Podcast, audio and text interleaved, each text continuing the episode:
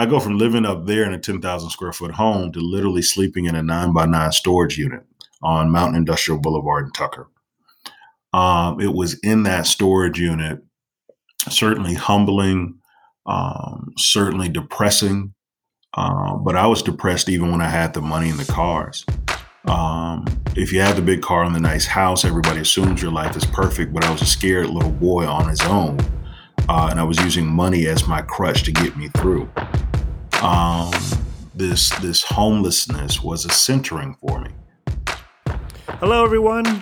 Welcome back to the Disruptor Studio, where we have deep, non traditional conversations with people who inspire transformation, innovation, and greatness. And today we have just another wonderful guest on the show here.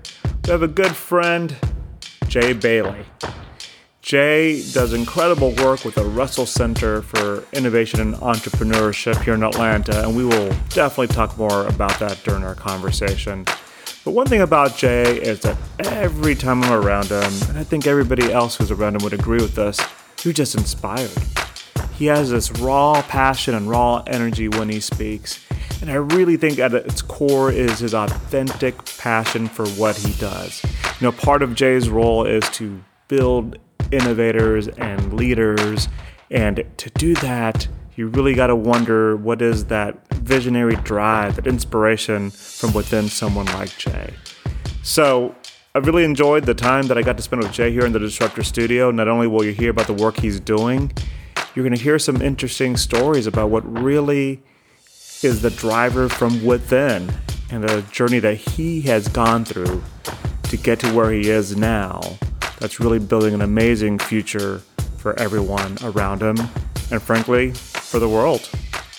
So join me now as we have Jay Bailey on the Disruptor Studio.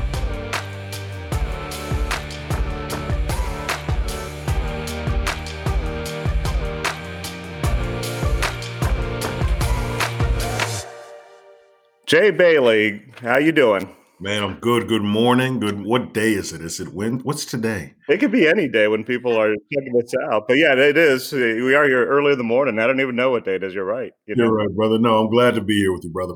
Well, welcome to the Disruptor Studio. I'm thrilled to have you on here, and uh, and you know, kind of think I was telling you, you're part of one of the one of our early guests and kind of our relaunch in this COVID reality world. So I'm very excited to have you on and and you, you know, one of the things as as I was getting ready for this, uh, I had someone tell me uh, your your name came up because you know your name comes up comes up all the time, which is why we have you on the sh- on, on, the show here. And someone said, "Oh, Jay, every time he talks, I just want to do whatever he says. He's just his passion every time he speaks." So before we even get to who whoever that is, give me the name, bro. I want to know. Oh, I'll, I'll, give you. I'll give you the. I'll give you the name. I'll give you the name. But but the uh, but so where where does that passion come from? Is have you always been this? I mean, oh, one, do you even realize your passion as a speaker? You know, uh, people. I've I've never considered myself a motivational speaker or a speaker. Um, you know, I think that it it just comes from a very authentic place. Um, that I like to just talk about what's real and what's on my heart Mm. Um, and oftentimes, you know, when people kind of label people speakers, they usually come with like this canned presentation and these right. big hard lines to end with, and oh, I got you on this. And a lot of times, it's more about the the individual on the stage, uh, and less about the people in the crowd. And I'm all about the people, man. So I think if the energy comes from anywhere, it comes from people uh, and I feed off the energy from people, and it's it's always been that type of thing for me. But you know, I think that you, you we're going to get into my story. Um, certainly, it wasn't always like that, and it's uh, but when when I'm looking at purpose being driven, really wanting to search significance and relevance, uh, and just loving people. I love our community. I love our people. I love being a servant. Uh, and so our our communities deserve authenticity. Right. Our communities deserve energy. Our our communities deserve the kind of hope that comes from people that believe better is possible, and that energy comes from that. Yeah, well, and I'm glad you mentioned that term authenticity because that's something that comes up so much. And you know, my belief that's really the secret to leading and, and innovating and disrupting. And I think, I think that's kind of the that that that X factor that I think really you need to have to to try to, to, to do difficult things and, mm-hmm. and, and, and, get people to follow you. So, so, so speaking of it, let's kind of start from today, and then I definitely want to go, go back a little bit. But sure. for, for someone that uh, d- does not know you, which I'm like, well, where have you been? Particularly if you've been in Atlanta, but even beyond Atlanta. But let, us talk about what you do today. what's what's uh, how do you describe your role? And let's you know, obviously, uh, um, I, I, didn't set it up here, but uh, you, you lead the Russell Center for Innovation and Entrepreneurship. But I, I think you have I think your role is even outsized just from one facility too, in terms of what your mm. mission and purpose is. But t- what, what, do you, what do you do? How, how, do you talk about it? You know, it's funny. The um, the last time I had a job, when I when I left that job, I made my soon to be wife a promise um, that I'd never get another job again. Um, I've been an entrepreneur most of my life and knew that uh, I could chart a path and control my own destiny. Uh, and it was dramatic, bro. We were down by the riverside holding hands, praying. Um, Chris, who you've met on my team, who's been mm-hmm. with me for seven, eight years, strict instructions. Any re- recruiters or headhunters they call, the answer is no. Uh, until this opportunity came along. Uh, the H.J. Russell Center for Innovation and Entrepreneurship uh, is more than just a program. You're talking about the legacy of one of the greatest entrepreneurs this city has ever produced. Um, 54,000 square feet. Um, the embodiment of hope. And I think as you talk about COVID and post COVID, the community is going to need more than symbols of hope.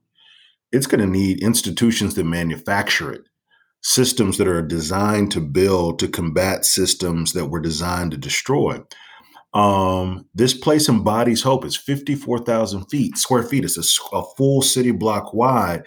This is where we're going to be able to bring the best resources in the region under one roof uh, and give the access, opportunity, and exposure necessary to the community.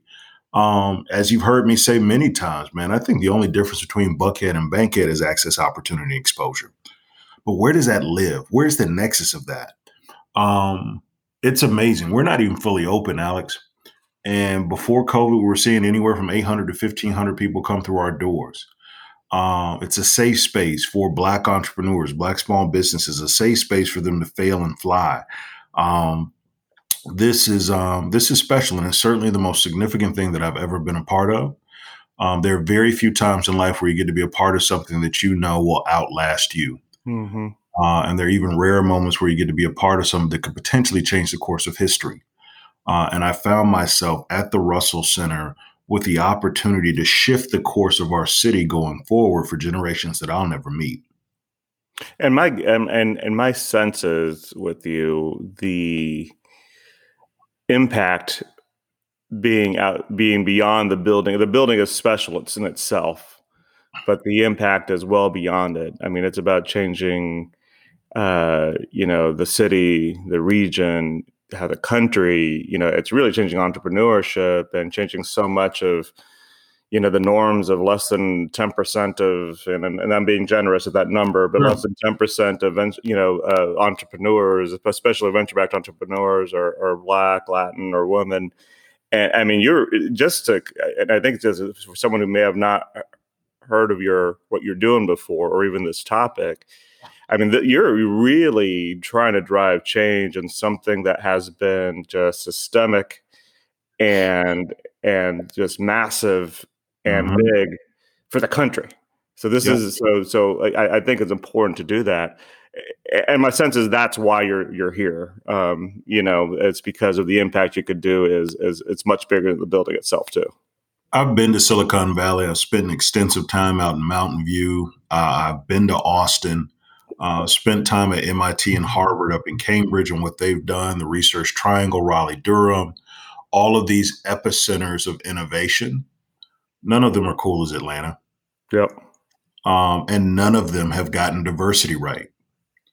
Um, we see this opportunity in Atlanta. Our building, not only is it the 54,000 square feet, the Russell family owns the 40 some odd acres around it. We're directly across the street from Morehouse, Clark, Spelman, Morris Brown, ITC, Morehouse School of Medicine. Georgia Tech is two miles down the road. Georgia State is one mile down the road. In Atlanta, Georgia, we have more African American enrolled college students than any other city on the planet. I mean, when you start to think about what Stanford did when it birthed Google and birthed Silicon Valley out of one institution, what could we do south of I 20 to create this innovation district that literally is a system, not just a program, but a system and a concentrated platform for businesses to grow, to scale, to develop, to build community. And I think that's also part of the, the missing link when we talk about inspiring entrepreneurs and small business owners. We look at it from an episodic programmatic lens. Uh, and that's never what's reached the hearts of people. Uh, you know, my three C's are community, culture, and covenant. If you start with community, culture, and covenant, you wrap around world class curriculum, you wrap around world class instructors. That community, that culture, that covenant creates something that's way beyond just a class. It's a feeling, it's a connection, it's a community, it's a it's a fraternity. And that you can't make that episodic. Now you're talking about the life cycle of a business and support. Now you're talking about a continuum of engagement. And that's how you start to shift. Um, people buy in, people believe, people gain hope from it, people get aspiration from it, people get mentors, role models. They see what their future could look like and they believe that it's possible. That can't just come from a curriculum. That's right. got to come from something I feel deep inside because I believe and I've been given the tools that I need to believe. Right. And, and you know, I definitely want to come back to this topic too because I think what's the, the challenge is one is kind of really taking on structurally something that that that's massive. Yet we un- understand the opportunities are tremendous um, to to to to really accomplish what you're or what you're working on accomplishing, and I know you will get. But also this, you know, you're shaping leaders and and and which is hard because there's you know not everybody is has the DNA to to be an entrepreneur. Mm-hmm. Not everybody has now. You're now you're opening the opportunity spectrum, but what you're doing, even if you put all these systemic things aside, Yep. It is hard what you're doing too, uh, you know, in a perfect world. So, and I do want to come back to that because I think there's so much to learn from you and, and um, uh, whether someone's an entrepreneur or in a corporation or nonprofit in terms of what you're doing. But let's, let's go back to, uh, to Jay Bailey, uh, well before, you know, Russell Center was, you know, Russell Center, maybe even before. Let, us actually go. Um, you went to, uh, UGA, so I made sure I did not wear my. You know, I didn't even go to tech, but I, I almost out of, of, you know out of to have some fun with you. I was gonna wear my Georgia Tech hat that was given by uh, our, our, our our friend here, uh, President Angel Cabrera, which I know he's my buddy. So you know what I wouldn't even to it, man. Under his leadership, Georgia Tech is going to go to new heights. I love it. wow, man! I'm gonna I'm gonna send this clip to him yeah, and no you know he loves uh, social media and all that, and I'm, it's going to be blasted all over. And so just be ready, and you might even get some Georgia Tech tickets too. But no uh, doubt, uh, yeah. no president. Yeah. So uh, so let's so uh, so let's uh, but let's go back. So first of all, um, talk about your your your your path to. So where did you grow up? First of all, you I mean you grew up here in, uh, in Atlanta, but uh, tell me about mm-hmm. growing up and. And, and before you even got to UGA, what was even in your head in terms of what you would do when you got older. Entrepreneurship has always been a part of my life. Um, I was always an enterprising kid. I was a kid that sold popsicles for a dime in my driveway.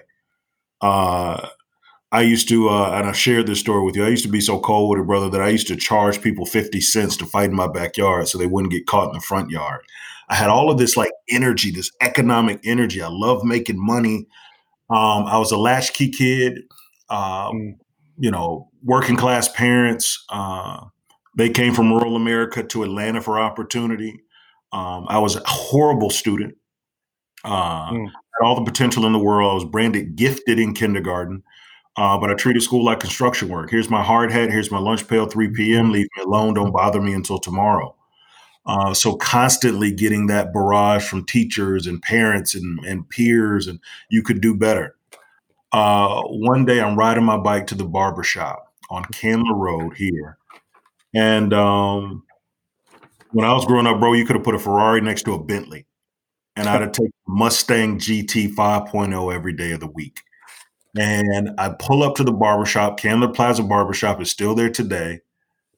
And I'll be damned if parked right in front of that barbershop illegally was a black on black convertible Mustang GT. and I lost my mind. Threw my bike down, ran into the barbershop. I'm 11 years old, never forget it. Whose car is that? I scream it. Ah, whose car is that? My barber's cutting somebody's hair. He just kind of gives me the universal brother symbol for that's me, the nod. And uh, immediately, because of my my consciousness and my conditioning, I thought he was a drug dealer. Like who afford that car but somebody that's dealing dope? When I hop in his chair, just as a matter of fact, as I'm asking about the weather, I'm like, John, I know you're a dope boy. Screams at me, drops the big F bomb on me. Shut the F up. Turn around and count how many chairs you see in the shop. Um, I said, I don't know, 10. He says, Well, each one of these barbers pays me $50 a week to cut hair in my shop. Do the math, Jay. You're smart. Hmm. I'll start doing the math. He said, Hold on, before you finish, well, I got two more shops just like this. Finish the math. So when little Jay Bailey started adding up the zeros and the comma and the carry the one, he said it. He said, I'm an entrepreneur. Man, I own this business. I own my businesses. What you need to do is go find you something you love and go make money doing it. Alex, it was in that instant that I first understood who I was. Hmm. It was the first time anybody had said the word entrepreneur to me.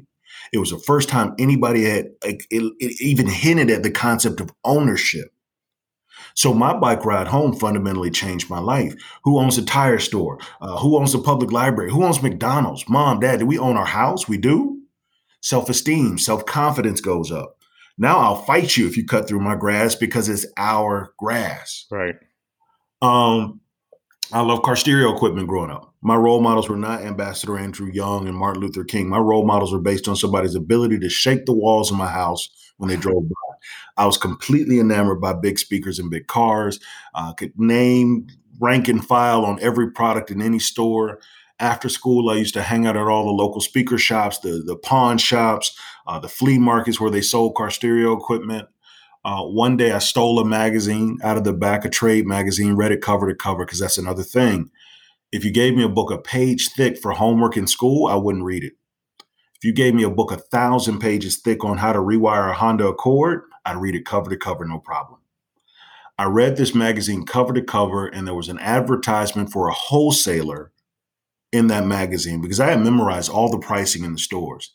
And in the store, I knew this one speaker cost a hundred bucks, but in this book, I could get one for 50 bucks. Hmm. And it didn't make any sense to me. Um, I'm 12 now. That Monday, this is before the 24 hour customer service cycle. I got on the phone, called the 1 800 number. I'm a 12 year old kid trying to act like I'm 25 on the phone. Uh, and God must have sent me the right customer service agent. This woman sat on the phone with this kid and explained the whole concept of wholesale and retail. And at that point, an entrepreneur was born. Mm. Um, the worst beating I ever got, man, is my dad. Uh, God bless him. Uh, work nights, and when he was sleeping, I borrowed his ATM card because I knew he had this little plastic card, and if you put it in the machine, money would come out. And I borrowed four hundred dollars from him. Now, mind you, my dad was a postal clerk, and in the eighties, four hundred dollars probably was half of his paycheck, if not more. Right. Um, but once he found out, he got with me. But as soon as I screamed out, the dad, I did it to start my business, he stopped. Wow. Um, so I bought inventory. Uh, I used to take the MARTA bus down to the Home Depot, buy a whole slab of plywood, put it on the front where the bike racks are, drag it all the way home as a 12 year old kid, cut it up to build speaker enclosures, and I would sell car stereo equipment at slash prices and install right on the side of my house. It was the house of boom. On the side of my house, I install your boom. Um, but the knock-on effect of that, brother, because if this was today's times, it'd be STEM education. I was dealing with ohms and wattage and had to be able to measure a cubic foot of airspace for an enclosure. That's STEM education. So at that point, my aspiration to be successful in business meant my need for education. I wasn't there anymore because my parents said I should be, not there because my teacher said I could do better. No, I was there for selfish, enlightened self interest. I wanted to get dangerous in what I was doing. So then AP physics, AP calculus, those weighted grade point averages in AP courses raised my GPA up just enough to qualify for the first rounds of the Hope Scholarship that got me to the University of Georgia. Great. Um, you know, and the story continues from there. But that was the birth of entrepreneurship. I bought my first house at 19 at UGA. Um, you know, part of the story, and if we get into it, has been this long string of trauma. Uh, I'm a firm believer that pain, uh, those that can effectively manage pain, create the best leaders. Those that create mm. loss creates leaders. Um, lost my mother at 19 while I was matriculating at UGA. For the first time in my life, I didn't have a home to go home to for Christmas. But I'm entrepreneurial, so what do I do? I buy a four bedroom home where I could rent out three bedrooms to my newly acquired frat brothers, and that would cover the rent because I didn't even know what a mortgage was. Um, this this tale of entrepreneurship and and and getting it, you know, controlling your own destiny has always been a part of my life. So that takes you from from from little J up to UGA. If we want to go beyond that, you just let me know, brother. well, hey, let's talk a little bit about this this aspect of pain because I think uh, you know, um, and, and, again, I, and I do believe that whether you're an entrepreneur in the true definition of it and driving your own business, or you're you're trying to you know impact change in a big corporation, there's an element of grit and mm-hmm. and and you learn. So talk talk about some of these moments of of of of pain here. Um, yeah. And because I think that's really important, not not even the, you're not even about the moment. Uh, obviously, that shapes you and shapes who you are. And I think you know, as we had people in Disruptor Studio, it's kind of consistent hearing sure. about it. But then how you deal with it and how you learn from it uh, moving forward. So you know, it was 1996. I had lost my mother. But what had happened after that, brother, from like 1996 to 2006, um, it was just like a continuous stream of losses. Um, had to bury all of my grandparents. Hmm. Uh, had to watch my college sweetheart die of cancer. Um, a first cousin of mine who we lost to gang violence. Um, it was just this continuous stream of losses, and what it did is make me really uh, reclusive and money became my crutch. I think because of the prevalent taboo of, of mental health, um, you know, and, and, seeking support and therapy in my community is sometimes frowned upon. You know, I just I just retreated, and money became my crutch. I went corporate America for a couple of years after I graduated college. Came home. Uh, at the time, I was in banking. And uh, at that moment, the real estate market had blown up. In fact, that's how I met Michael Russell at the mm-hmm. bank to work with in, in Atlanta. Um, but the real estate market had exploded, and folks were bringing me checks for fifty, a hundred, two hundred thousand dollars at that time. At that time, I wasn't making that a year, and just like a kid in the hood, I, you know, well, what do you do? uh, real estate investment. Well, what's that? And I got this cursory education from all my clients and customers uh, and remember, I'm entrepreneurial. And at this point, I'm entrepreneurial. I'm essentially on my own because my father and I had a really large falling out. So he went his way, I went mine. Thank God we reconciled quite a bit. But I was an alone kid, an early 20 year old kid on my own. Uh, you know, you got to think about a 19 year old kid in college uh, who had a mortgage, uh, a car note, a tuition bill, you know, had to light the pilot light if I needed to, but I'm still trying to study uh, and graduate and hang out with my friends and all of this stuff. So I had to grow up really quickly at an early age. So here I am seeing folks bringing all these big checks in and talking about real estate. I already bought my first house when I was 19. I still own that house. Um, at that time, I still own that house. Um, and so I quit. I left. I started a real estate business. Um, had a little car boutique where I did like car brokerage because I still love cars. Um, and I got into the real estate game. And, and, the thing is, I was wide, but I wasn't deep. I didn't have a deep understanding of the industry or the organization of it. Um, but you weren't going to out hustle me. So I did every kind of deal. I flipped houses, built houses, new construction, raw land, you name it, multifamily. Um, and I looked down one time, brother, at my my bank statement out of the ATM, and it said three point four million dollars. Hmm. Um, I was a millionaire and I was barely 25, maybe 24 or 25. And, you know, because I did not have good money role models, I tell people the story and lots of people have heard it. I bought my first big house, uh, not because it was a sound fiscal decision. it was because I was watching MTV Cribs, True oh, Story. yeah. Yeah. and I see Usher Raymond has a house in this neighborhood called Country Club of the South. Oh yeah. Later find out that Bobby and Whitney live in that neighborhood and other other athletes and entertainers. And I was black and I had a little bit of money. So that's where I needed to live. Uh, I literally I was driving a Mercedes S500 at that time. I literally went back to the bank I used to work at, got a $100,000 cashier's check, drove my Mercedes S500 up to Country Club of the South, bribed the guard 100 bucks to go through the gate, uh, and found a house on the hill, Old Southwick Pass. Never forget it. um, we called the realtor from our, our, our car phone, uh, said we're sitting outside of the listing with $100,000, cashier's check we could close in two weeks. Uh, that home got purchased um, parties, living that life. You know, I was the guy that would blow money fast in the clubs because that was the lifestyle, the image of success for a young black guy with a little bit of money that I got. I didn't get any fiscal responsibility, no, no mentorship or no tutelage on how to maintain, how to grow, how to scale, how to invest, how to protect yourself, uh, how to shield from liability. I didn't get any of that training. I just got the money and knew that I could make more money, so I spent it as fast as I could get it when the market tanked, I lost everything. Hmm. a 10,000 square foot home in Country Club of the South. It was Alpharetta then. It's now like, what is it? Uh, John Creek. but I go from living up there in a 10,000 square foot home to literally sleeping in a nine by nine storage unit on Mountain Industrial Boulevard in Tucker. Um, it was in that storage unit, certainly humbling, um, certainly depressing, uh, but I was depressed even when I had the money and the cars. Um, if you have the big car and the nice house, everybody assumes your life is perfect. But I was a scared little boy on his own, uh, and I was using money as my crutch to get me through. Um, this this homelessness was a centering for me. Hmm.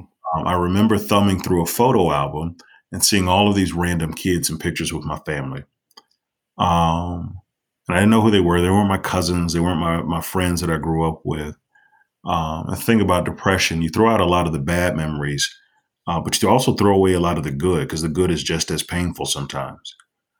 And it clicked, man. This was Christmas dinner. This was Thanksgiving. My mother, when she was living, was a juvenile justice worker. And she knew then, like I live by now, if you take a kid in a bad environment, no role models, compounded hopelessness for 10 or 15 years, why are you surprised he's got a gun to your head? If he didn't have any value over his life, how could he possibly value yours? So she used to probably bend the law a bit, but take these kids out of lockup or halfway houses or detention centers and bring them to Christmas dinner. Put them around a table, show them what love looked like, what love felt like. Uh, you know, laughing and, and crying and playing and hugging and kissing on each other. And almost every year, I remember she used to make me make my Christmas list in August. She didn't have a lot of money. She used to make me make my Christmas list in August so she could save the money. So by December, she could buy some some kid what they would really want. Because every year she would do it, Alex. She'd be like, Alex, baby, go grab that box under that tree. And you can grab the box, and in big letters, it would say Alex on it. And when you tear into that gift, it wouldn't just be a charity kind of throwaway toys for tots gift. It'd be something that Alex would really, really, really want. And maybe for the first time in as long as you could remember, you felt seen. You felt special. You felt like you belonged. And she did that on a $30,000 salary back in the 80s. This was who she was the first philanthropist that I ever met before I even knew what a philanthropist was. And immediately all of this training rushed back to me where this this this isolation, this this blowing money, this was not who I was raised to be. Uh, it's who I had forgotten that I always was. Hmm. And by the world standards, with the cars and the clothes and the houses, by the world standards, I had been successful, but I had zero significance. I had done nothing to put a dent in this world. I could spend ten thousand dollars a night in a club, but there was no there was no scholarship in my mother's name. Um, you know, I had done nothing to really make a mark or put a dent in. And at that point, I started chasing significance. Uh, everything started to take off from there, brother. Uh, you know, within four years, I was helping the organization grow to global scale here in Atlanta. Um, first employee for an organization, Operation Hope, in the Southeast, and helping grow that organization to the size. And that's where I made the pivot. Um, when I decided that I knew that I had to leave my last organization, uh, we had just had a really big event. Uh, we had had Bill Clinton, several Fortune 100 CEOs. The whole world was applauding. I was getting all these awards. I was an, uh, an advisor to Obama on his business council. Um, but I was back in the city. I was on the 40th floor of the 191 building. Mm-hmm. I was looking out at the beautiful skyline. And I was looking at a city that I was from as a, as a black man. And the graduation rate for kids that looked like me, other black males, at that time was 37%. Hmm. Um, I looked at a skyline from, from north to south, and as beautiful as it was, we had a population north of 50% of African Americans but in that skyline, I didn't see a single building that we owned or control in the Black Mecca. So, you know, this fire reignited in me around what could I do to help fortify myself economically to really look at changing that dynamic. Um, you know, when I left Hope, Started a private foundation with my wife, the Phoenix Leadership Foundation, uh, with a one word mission statement exposure. Um, I think exposure is the, the, or lack of exposure is the greatest contributing factor to poverty or poverty mindset. It was my life story, what I didn't get exposed to. How could I know or aspire to it? Um, got into a logistics company, true startup. And in fact, one day I'm going to go back and, and re-engage with that startup for sure. Hmm. Uh, logistics until this opportunity came along. Um, to throw my my name in the hat for the Russell Center, this thing that we could create. Um, but no, I was literally on my my entrepreneurial journey because at the end of the day, brother, when you look at the numbers, uh, it's not even just about race. When you start talking about economics, I think our city loses GDP every year. Our country loses, our world does, because we don't weaponize the ingenuity that happens on half of our city's population. Yeah. Uh, no one can tell me that there's somebody more innovative on the planet than a single mother with two kids making 17 grand a year. Right. She problem solves the way that she thinks, the way that she has the grit that you're talking about, the determination, and still smiles on Sundays for her children, although it hurts almost every other minute of her life.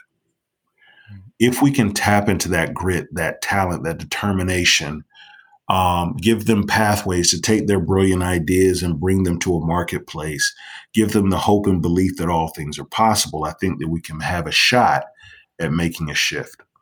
So, how do you, and I, and I think, you know, obviously with your story, I could see how you're connecting with someone who has, who, who, on paper and, and, and, and everything they're doing, you'd say, may may feel I have no hope, but yet have some hope because they're walking in to see you, right? I mean, just taking mm-hmm. that step to come into Russell Center. So, w- what is that? How do you get someone to start believing in themselves at scale? You know they have some belief because they're taking that initial step, but you gotta you gotta build them up. What that's that's a big step. Uh, I'll put in a story um, there was a group tour in the center, our construction site. Um, there were a couple of officers in the group. Um, I was showing them the, the 5,000 square foot, uh, what we call the Launchpad Innovation Center. I want to bring manufacturing back to the conversation of entrepreneurship mm-hmm. and small business. Uh, African Americans make up less than 3% of that industry. Um, so there's there's officers in the in the makerspace. This is before anything's there. There's no equipment. There's nothing. It's just a hollow warehouse. And after the tour, kind of after I explained the vision, he walks up to me. He's like, "Yeah, Jay, let me ask you a question. Like you were talking about these molding machines and be able to make stuff." And he said, "You know, I, I carry this particular Glock pistol, and I can't find anybody that makes a holster that fits it. Are you saying I could bring that in and actually make a, a, a holster for my gun?" I'm like, "Yeah, I don't see why not. Plastic injection molding, the vacuum. We could, we could, we could probably make that." He said, Yeah, man, to let me know as soon as y'all get this up, man, because I want to be the first one in here making that. And then it happened, Alex. Hmm. Instantly, he stopped because up until that moment, he knew that he was a cop and that he'd probably retire as a cop and he'd probably draw his, his pension and live a life kind of at six for the rest of his life. In that moment, he made the connection that, wait a minute, if I'm having this same issue with this Glock pistol, and you're saying that you can solve that problem for me, and I can make a holster that will solve, you know, will hold my Glock pistol. Yeah. There got to be thousands of other people that carry this same Glock pistol that are having the same problem that I'm having, and I can sell them my holster. In that moment, he saw himself as an entrepreneur, as a business owner, as a boss somebody that could actually create and generate wealth and control his own destiny. Because prior to then, I don't think that he saw it. And you could see the energy in his eyes. You could see his chest, you know, start to flutter a bit. Yeah. At that moment, he started doing the calculations in his head, just like I was in that barber chair when that guy start, told me to count how many chairs were in that shop. He saw his future through a different lens, and that had nothing to do with curriculum that literally just put him in an environment where he started to believe again and saw a future brighter for himself. Not what Jay told him about, not what some speaker kind of inspired him to do. It was internal. And he was in an environment that made him feel like he belonged and that it was possible.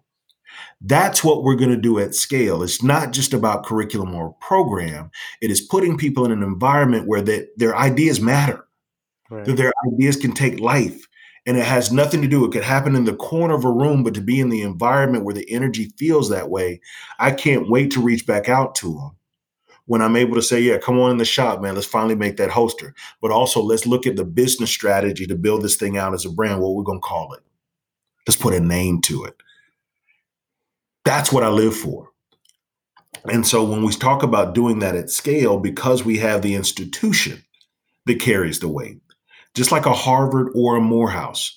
The institution carries the weight. Morehouse connects to all the big, big uh, firms in, in, in, Wall Street. Mm-hmm. Morehouse is the connector. The alumni facilitate the connections, but the institution is what stands. We've never had an institution of advocacy that's from the community, by the community, owned by the community, in the community to support the community almost all the time when you talk about incubators, accelerators, programs, or community centers, it's literally where a state or city or county government lends a building to you. We put some resources around it, and there you go for you people. This is different, Alex. This building was built brick by brick by an entrepreneur's entrepreneur. You got to think, Mr. Russell built this building nearly 60 years ago in the Jim Crow segregated racist South, a black man building a 50,000 square foot headquarter building in the city of Atlanta. Mm-hmm. Come on, man. What else could be more inspiring than that for a young entrepreneur, small business owner? Um, he intentionally built it where it is, where we are in Northside Drive, 504 Fair Street, directly across the street from Clark, Morehouse, Spelman, Morris Brown, because at that time, black students couldn't go to UGA. So you have black students from all over the country, as they still do now, pouring into those campuses in the AUC. But Mr. Russell fashioned his building right across from it so these black students coming from all over the country could see the manifestation of what was possible for people that looked like them. That aspiration component and belief cannot be understated. When I talked about Bankhead and Buckhead, the only difference being access, opportunity, and exposure, it ain't rocket science, Alex. Why do kids in Buckhead want to be doctors, lawyers, accountants, consultants who run companies? And kids in Buckhead, I mean, Bankhead want to be rappers, athletes, and dope dealers. Right. Because there's no brilliance on the South side. It is simply an equation of what they see and what they believe. And if we can start to shift that very simple equation in a building that embodies hope, that has all the best resources in the world concentrated in one location where you can see someone just starting out with their business, or you may run into Tristan Walker who's done very well and we're all on the same campus. You can't tell me the energy, the, the compounding effect of hope, right. the compounding effect of proximity, the compounding effect of crashing into one another and believing and aspiring. That's going to happen in spades when we're talking about a space like the Russell Center, now you add to that world class curriculum, instructors, and the pathway that you need to get there. If we now add to it the mitigating of the mistakes that entrepreneurs and innovators make all the time, let's lessen the number of mistakes that you make based on support, based on experience, based on education. And now we actually start to create something that may change the world. Well, and it seems like so much you, uh, you give them this visionary, you know, I call this thing called visionary drive, where you know you talk about with with the uh, uh, the, the, person you made an entrepreneur or solving for the you know the Glock for the holder. You know, it's like you gave them a vision and a, and then that drive, and then it's almost like you almost put blinders on, you know, in terms of how you're going to achieve it. Mm-hmm. Um, and which is so important. And you've seen so many leaders, and it seems like you equip them with that. What's what's the thing that you see as you have entrepreneurs come through. And again, your mission, I think the complexity some people don't don't really appreciate because you're trying to really uh, get tap into a population of talent that has not been tapped into. Mm-hmm. Yeah, we know not everybody is going to be a successful entrepreneur. It's just yep. just just not the way uh, you know entrepreneurism works what is it that you see when what, what's that x factor you look for in someone? And, and and maybe the flip side of it what's that thing that you realize or you have to have a conversation where maybe there's a different path for you? It's um it's part of why i want to develop the community. That's why i want to lead with community culture and covenant. Everybody's not going to win. And we've got to develop a process where we really double down on our winners uh, those that will chew through a table, those that have the grit, have the idea, have the landscape to actually scale. But what you do in that space is this that I may have come into the center thinking that I'm a CEO and I want to run the world. But getting into the platform, getting into the programming, seeing other businesses, I may realize that I ain't cut out to be a CEO. Right. I'm really good at marketing. And this CEO needs someone that's really good at marketing. But if we didn't have that community, we never would have intersected. And I think some of those conversations, Alex, are intentional and driven and saying, but our pro- our process is designed to actually go through that. It, I, I really have stolen the college model, where so many incubators, accelerators that I studied before I really got into it, where you and I started this accelerator, and in 12 months we're done. Well, we may not have advanced at the same pace. We may not, our ideas may be at different areas, but the episodic nature of the constraints of most programs say that Jay and Alex start on day one, and on day 700, we're finished. We're done. Right. We do a pitch. I look at it like the college model freshman, sophomore, junior, senior. If you and I are in college and we start on the first day on freshman year, we may not graduate at the same time. Right. I spent five years at UGA. I did a victory lap. Um, but the thing is, if we're sophomores and we don't finish all the requirements for our sophomore year, we don't become juniors. If we don't finish all the requirements for our, our senior year, we don't graduate. Same thing with our process that we're trying to build. It's called Big Ideas Inspire, Develop, Execute, Accelerate, Sustain. And in the inspire phase, where we're talking about I'm curious or I've got, you know, I want to go from curiosity to a concept and develop where I've got a concept, but now can I wrap a company around it? In the execute phase, I see does anybody care? Are there customers out there for my innovation? Because I think innovation means very little without a customer standing next to it. Mm-hmm. In the accelerate phase, now that you have a company and a few customers, how do you go from those customers to scale? And if you're not ready to move to the next step, you don't move so you can have those conversations in those stages about where you're if, if your idea or your problem that you're trying to solve does not create value you cannot communicate that value. If you can't if we've discovered that you don't have a customer base maybe we need a new problem to solve. Or maybe that you have an entrepreneurial mind but ceo is not where you need to be but because we created this collaborative community of entrepreneurs and it's supportive here's an opportunity with Alex's company. He needs somebody just like you and your strength. Um, never want to tell anybody to give up on their dreams. That's not the shop that we'll be. However, we want to make sure that they have every opportunity to follow them because I'm only in two businesses, Alex. Mm-hmm. I'm in the the readiness business and I'm in the access business. My job is to create a platform to make sure that companies are ready to do business at the next level, whatever that means for them because I want to be very clear there that uh, I don't want to become another unicorn shop. Um, if someone wants to grow their business to a certain point so they can still take their kids to school every day and they're not dreaming to be the next Google, let's help you get there. Let's try to force you to be nothing more than that. Uh, let us show you the potential in the landscape of where your idea can go. But also, there are very few resources for that guy that has a shop on the west side who's doing a solid 300,000 in revenue to get him from 300,000 to a million. Right. Now, in that 300,000 to a million, in that $700,000 leap, he gets to kind of come out of the survival mode that he's been in for the past 10 years. Uh, he hires seven, eight, nine people in that community. Uh, he can now start to think about retirement or investments or expansion or franchising in ways that he couldn't before. And even if he gets the end of his life cycle with that business when he's trying to retire, we have this collaborative community we can have the conversation about. Does someone want to acquire that business so that hope, those jobs, that revenue stays in that community? Like this is, I have a T-shirt made by not this one, but uh, another one of our companies, Cruvy, Tony Cruver.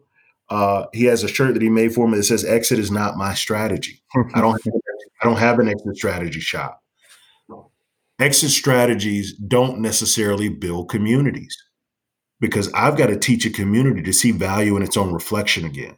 Because right now, unfortunately, one of the only value add propositions for success and wealth in our community is how fast I can move away from it. We've got to create these institutions, these districts, this this pride, this value in our own reflection, where we're building the companies that are already in the community, raising the capacity of those that are already in the community so they stay in the community. When a kid graduates from Morehouse, maybe does a dual degree at Georgia Tech, they want to stay in Atlanta because there's an opportunity there. You're talking about the brain drain. Of course, we talk about it all the way, all the time in terms of college students. But we got to think about the brain drain when it leaves the community in aspiration of something greater because they don't see their community as great. Right. Got to get people to start seeing the greatness that lives within their communities, the possibilities that live within their communities. And that can't be driven by exit strategies. That's got to be driven by stay strategies to say, we will build this community up where we stand. Um, and that's part of the thing that gets me most excited. But I think through that, to your question, Alex, is you start to build a kind of community that finds a place for those that want a place. Be it that I'm not maybe a, a CEO or an entrepreneur or a rock star innovator, but I want to get engaged. And there's a place that I can get engaged, and I will find my fit, whatever that may be. It may be along the corporate trajectory because we have a relationship with Delta. And Carmetria Burton came and did a speech from Delta, and I really connected with it and what she does with supplier diversity at Delta. And I'm thinking, wait, maybe maybe that's what I want to do. I love what she was talking about. It lit a fire into me. But that's what happens in college. My freshman year, I look across the yard and I see what I could be. I see the alpha stepping over there, and I'm like, yeah, I think I want to be an alpha. Um, or you know, how many college students change they, their majors because of what they experience in school? I went to UGA as a, a management information systems major, computer science, because uh, my counselor told me that's where all the jobs would be, and that's what I needed to man, manage, uh, you know, major in. But when I got to college, I went to a couple of programs, and I knew that you know this wasn't for me. This isn't me. Hmm uh, there was a speaker there, not part of curriculum, that started to talk about sales organizations and how sales organizations where people who, who love to communicate and connect can make a lot of money. And I'm like, well, sales, I never thought about a career in sales. But I changed my major because of that one speaker. The thing that I heard, I went from MIS uh, to communication. What was it? it was speech communications. Changed schools completely my first job out of college was with Hershey Foods Corporation as in sales. And I actually made more money than all my computer science friends in the first three years. Hmm. It's that kind of environment that I hope the Russell Center becomes because it's not just about your trajectory and curriculum. It's about what we expose you to that allows you to make the decisions that are best suited for you. So, who was um, if I think about how you are really this this person that helps bring the best out of these entrepreneurs, or, or, or even beyond entrepreneurs, who was your Jay Bailey at that moment when you were, you know, at at a a low I hate to call it low point of your life because it really was a sure. bouncing point up. But who was who was your Jay Bailey at that point when you were homeless and you went from living country club the South to to to really without a home? And who was that Jay Bailey that helped you? You know, it it's it's it's really interesting. Um, you know that that ethereal spiritual moment that I had with my mother, although deceased. Hmm. Um, it was 18, 19 years of her pouring into me and me not realizing what kind of fuel she was putting in the tank. Tapping into that fuel at that point because she had given me so much of what I needed to push forward. And so it is one of those stories of me not really recognizing the gems that were being dropped until it was time. Hmm. I think that that motivation to go from you know, what's perceived as success to being significant was my guiding light, brother. At that point, I had my own motivation, um, my own reason for doing things, my own reasons for wanting to do more, be more, help more. Uh, and this internal fire came from uh, from from what was seeded in me years ago. One of my personal slogans, people have heard me say it a lot, but I say it all the time: plant seeds that will grow trees whose shade you may never sit under. Hmm. My mom did that. Mr. Russell did that.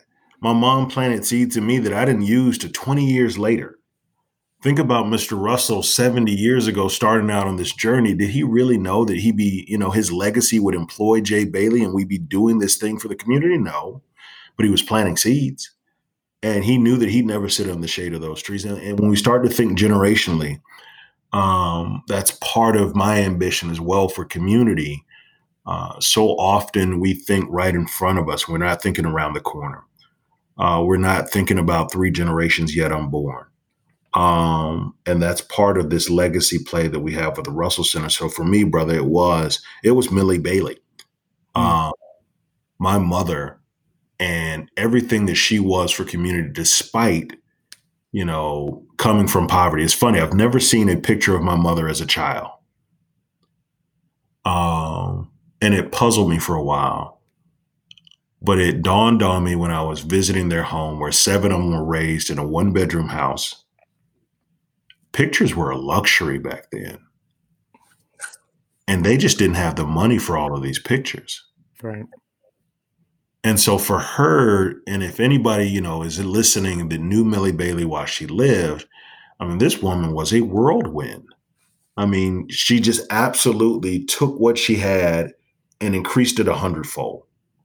First black president of PTA in DeKalb County, uh, highly engaged all over the city, uh, worked for a meager salary, but that didn't limit her influence. Um, so that kind of power coming from her position, you know, gave me the fuel that I needed to say, what the hell is my problem and why do I feel, you know, why am I having this pity party? Why am I limiting my light? And uh, it drove me to really go really, really hard for people, for other people. Um, when I went to Hope, my whole thing was I was the first employee in the Southeast for Operation Hope. I was in the sub basement of a building with a broken cell phone and no laptop. Um, within seven years, brother, hope it, you know, Atlanta had become the global headquarters for the organization. John Bryant had moved to Atlanta. Uh, we had, I don't know, 17 offices around the Southeast. This is a period of seven years. Um, but my pace for what we did in Atlanta was all about community and helping people. It was the mission that I was driven by uh, and the significance mandate that I was on uh, that it made it all possible. And I got to tie all of that to my mother and the yeah. energy fuel that she gave me. That's great. Well, Jay, let's uh, before we uh, get close to wrapping up here, let, let maybe a few, uh, few. Why don't we do a few maybe fun questions here? That uh, I mean, these are all fun as well too, but uh, no but some some quick ones. So uh, so some quick response questions. Let's put it that way. And Got there's it. no prize at the end, so just just you know, just the the beauty of your answers. Okay, what's your favorite? What's your favorite food? Favorite food? Wow. I love to cook, man. So that's a hard one to state. Favorite food. So what do you cook? So what's your favorite thing to cook? I'm a green egg fanatic. Oh, so I'm a smoke dog. I love smoking food. So yeah. brisket. There we go. I love ch- taking the challenge of a good brisket, full brisket on the green egg. Yeah, so I'll go with brisket. see, this is selfish because then I know I'm going to invite myself over. Oh, you're welcome. Absolutely, anytime. All right. What um what is uh your, your current favorite movie or TV series? Ooh, I love Billions, Showtime. They they ended the season early on me, so I'm like, what the heck is going on? Uh, greatest movie of all time, Coming to America is my favorite. Oh man, that, yeah, that that's man, you're bringing back memories. Um, uh, what makes you mad, or, or a pet peeve of yours? Pet peeve of mine. I got a few of those, brother. Um, ignorance. Yeah. I think just blind ignorance is just, you know, somebody doesn't want to know or do better and just just they're they're content to just be ignorant. And I think in these times, I think I'm even more it grinds my nerves even more when people just want to just be blind to to everything and just hold on to whatever they believe, uh, yeah. regardless if it's true or false. And what's what's the thing that gives you an instant smile? They don't even, you don't even mm-hmm. think about it. You know what? You know, my wife is a, a sense of, uh, of, of of power for me. I love boating. Boat mm. the water always gives me a smile. So it's it's a, it's a toss up between my wife and water. you know, I can't edit that out. So, so no doubt, it's on. I'm about to say, okay, that's fine. Mm-hmm. Um, and so, uh, you got that. What's what's where do you like to escape and recharge? Which I think is so important for someone that's uh, kind of in the innovation world? Divine, divine intervention, brother. Um, I've always had a lifelong goal uh, of owning mm. like large parcels of property. Um, my wife and I closed on a very large parcel up on Lake Sinclair right in February, right before the whole world went to hell. Um, but currently now it's about 256 acres that we own up on the lake. Um, it's our it's our dream escape. It's where I go if I can get up there every week. I try to, um, and it's where I can leave the whole world behind. I can fish, I can boat, I can hike, I can do whatever I need to do, uh, and we own it. Back to that basic concept that we even started this talk with. You know, my my my rallying cry is: What do you own and what do you control? And I think that ownership piece, there's something special about being able to stand on my own land uh, we bought it in Putnam County, Eatonton, Georgia, where my dad is from. And the power in it, Alex, is it's in an area where my dad wasn't even allowed to go as a child because black folks weren't even allowed to go in that area. Wow. Uh, so to reclaim that legacy and, and, to have ownership around it uh, is very special for me. Um, and, you know, I, people know that I've launched my 40 times 10. Uh, 1865, we were promised 40 acres and a mule you know, I think it's high time for me to take that 40 and, and times 10 it. Uh, so our goal in that area is 400 acres owned on the lake up there. And uh, it is it is a powerful experience every time I walk on that soil. Well, and you know, I'm, I'm so happy you mentioned that because uh, if you follow Jay Bailey on social media, and if you don't, you should.